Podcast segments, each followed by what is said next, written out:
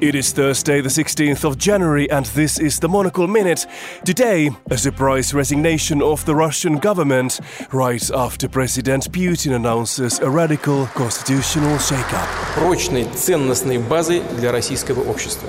Plus, why you should sometimes take media's coverage of outrage with a pinch of salt, and how Japan's young environment minister is setting an example by taking time off to look after his child. I am Markus Hippi in London. The Monocle Minute starts now. Russia's government and its Prime Minister Dmitry Medvedev have submitted their resignation to President Vladimir Putin. This followed President Putin's announcement he is proposing constitutional changes which would see future presidents restricted to two terms in office. Stephen Dalziel is a Russia analyst and a regular guest here at Monocle Studios. Stephen, what do you make of this? Was the resignation of the Russian government a surprise move, or were yesterday's events carefully planned beforehand? I'm sure there was some planning beforehand, but apparently some members of the government said they were taken by surprise. But I cannot believe that President Putin and the outgoing Prime Minister Dmitry Medvedev didn't talk about this beforehand. The announcement of the resignation came three hours after Putin's State of the Union address.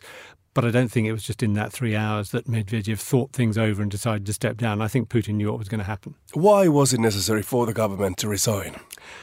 Well, we're still in the realm of guesswork, as with a lot of things with with uh, with Russia.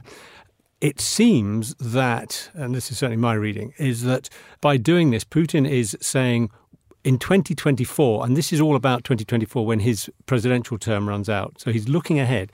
It seems that he's saying we're not going to do what we did in 2008 and 2008, Putin came to the end of his second term as president. And under the current Russian constitution, a president can serve for two terms consecutively. And then there's got to be a break. But of course, Putin came back in 2012. So he stepped down, he became prime minister, and Dmitry Medvedev became president for four years. And then after four years, they swapped over again. So it seems to suggest that that's not going to happen in 2024, that he's looking for someone else who's going to take over the presidency. But there's a that's there's a lot of questions still to be answered about the 2024 issue. So, what kind of constitutional changes is President Putin proposing? Well, that's that. That's one. He's he's also proposing that there should be a referendum on um, on social issues and on the changes to the constitution. It effectively means that they would have to produce another constitution. So a date that is being bandied around is is possibly September for that. So they will have people now sitting down and trying to draw up, I would say, a new constitution. There is some doubt as to whether this new constitution will guarantee human rights, which the present one does in theory. In practice, it doesn't always work. So there's a number of these changes, but the really crucial issue is what's going to happen with the presidency and the, the relation of the prime minister. Also, he's given Medvedev the position of deputy head of the Russian Security Council, which has been in existence since Yeltsin's time. And that's like a sort of inner cabinet that the president uses. That sounds like a demotion. So that really sounds like he's pushing Medvedev out of the running for, for president. Um, and also, he's talking about creating a new state body, the State Council. Um, these terms are all going to get um, rather confusing until we get used to them. So, Stephen, you're saying this is all about 2024. That's when President Putin's fourth term ends. What is Vladimir Putin's grand plan? What has he planned for the future of Russia? I don't think he has one yet, but I think this is a step towards it. And I would actually draw the roots of this back probably to 2017. 2017 was very significant because it was the centenary of the Bolshevik Revolution that brought the Soviet Union into being. And it was probably marked more in Western countries. For example, in London, there were various exhibitions marking it than it was in Russia itself, because I think it dawned on President Putin at that time that in 1917, what happened? There was an elite that was completely out of touch with the population that got swept away by the Bolsheviks. And at that time, Russia was already beginning to suffer because of sanctions, or had been suffering for a couple of years because of sanctions imposed after the uh, invasion of Ukraine and the seizure of Crimea in 2014. So living standards were already falling. People were getting more disgruntled. Taxes were going up.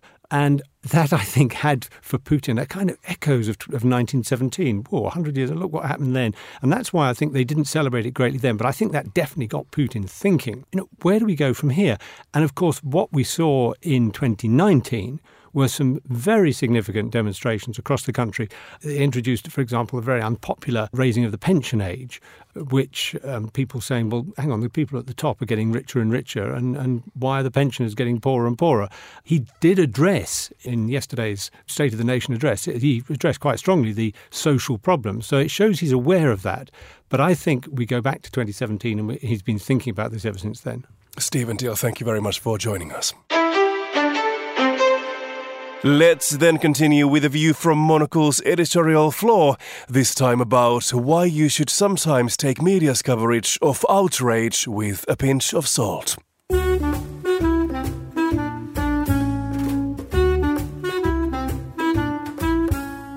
On Monday night, US actor Vince Vaughn was spotted shaking Donald Trump's hand at a college football game. These are two of the ensuing headlines. From The Guardian, uproar after Vince Vaughn shakes Trump's hand at football game. And from Vox Media, Fox News goes to desperate lengths to try to gin up outrage over clip of Vince Vaughn chatting with Trump.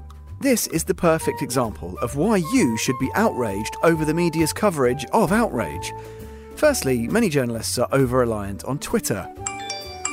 Type in Vince Vaughn and Trump, and of course, you're liable to find someone somewhere tweeting their outrage over the encounter. Frankly, it's lazy reporting.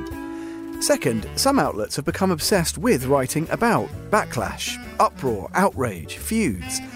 Another such Guardian headline yesterday morning Stephen King faces backlash over comments on Oscars diversity. I don't mean to suggest we should never be outraged, but as journalists, we need a higher standard. It's easy to write a knee jerk reaction story about uproar, it's far harder to explain why. Take Stephen King, who wrote of the Oscars that he would never consider diversity when it comes to matters of art. He might be wrong, but isn't it worth hearing what he actually means by that? It would be better to read an article about why he's wrong or right than whether there was a backlash or not. Then, elsewhere on today's agenda, in Japan, workers are entitled to up to one year of paternity leave, but men rarely take advantage of it. Yesterday, the country's 38 year old Environment Minister Shinjiro Koizumi decided to set an example. He will be taking two weeks off to look after his first child, whose birth is expected later this month. For Koizumi, who was appointed to his post last September and is often talked about as future Prime Minister, it's a bold political gesture and a much needed boost to government efforts to encourage a younger generation of public servants and office workers to strike a balance between time spent at work and home.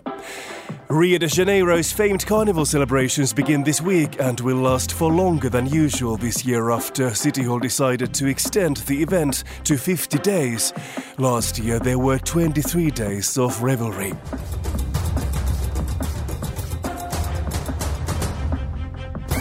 Though described by some as a cynical marketing ploy to attract tourists, the decision has been motivated by a desire for Rio to keep its crew following the resurgence of carnival block parties in other Brazilian cities. And finally, 500 helicopters. That's what is set to rain down on Davos as 2,500 delegates flood into the Swiss skiing resort for the 50th anniversary gathering of the World Economic Forum next week.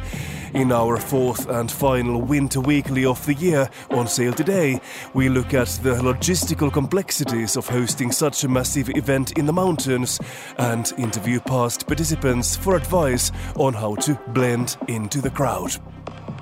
Read more about today's stories by subscribing to our daily email bulletin at our website.